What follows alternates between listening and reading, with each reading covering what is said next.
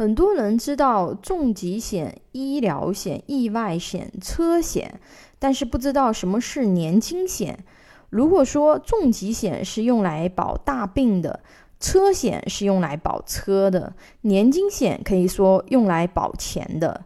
年金险呢，它是按照约定的方式交钱。然后再按约定的方式领钱，领取金额和领取方式全部写进合同啊，白纸黑字，刚性兑付。说到这里啊，就很多人会讲，那万一保险公司破产了呢？啊，怎么履行这个合约？怎么刚性兑付呢？关于这个问题啊，大家可以参看之前分享的，选保险，保险公司重要吗？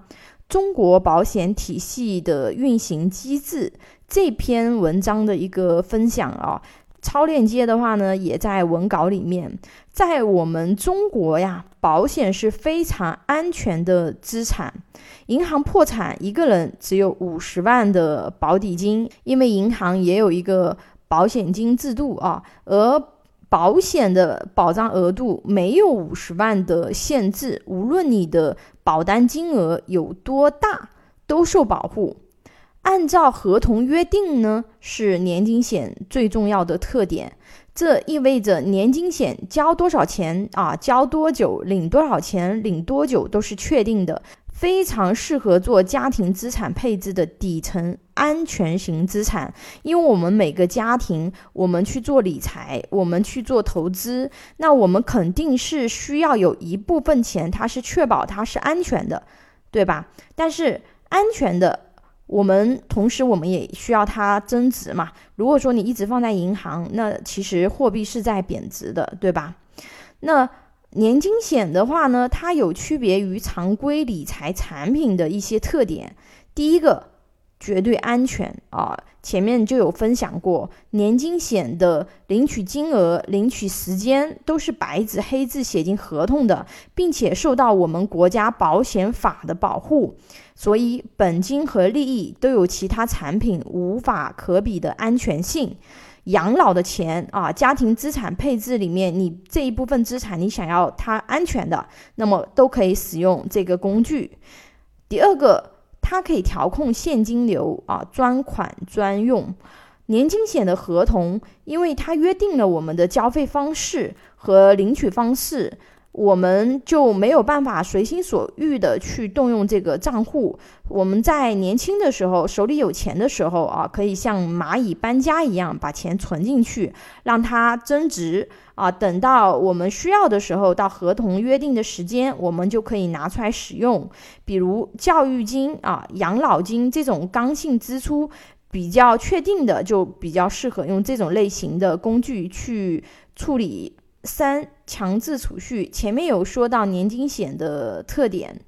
如果说我们提前去支取，我们是有可能会产生损失的。所以说这个账户的话呢，它就强制约束我们，起到强制储蓄的作用。通过这个工具呢，把我们平时要花的一些小钱啊，就要剁手的一些钱，都可以给它存下来，防止我们不知不觉的花掉。第四个呢，它可以防范利率下行的风险，这个是非常重要的一个优势啊。比如说我们现在的利率的话呢，就相对已经是比较低的，但是未来的话呢，我们可能会进入负利率时代，因为我们的合约是写明了啊，什么时候领领多少钱，那么这个利益是确定的，即使未来我们进入到负利率时代。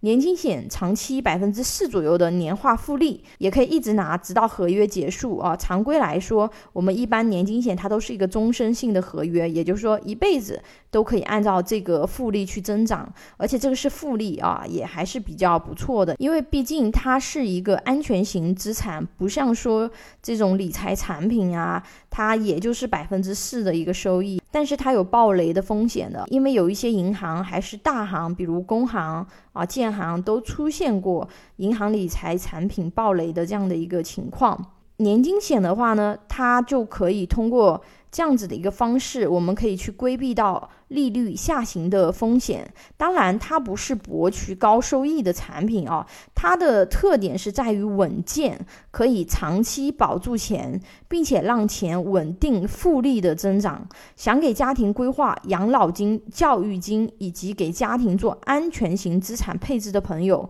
可以关注微信公众号“富贵成长记”或者私信老师咨询。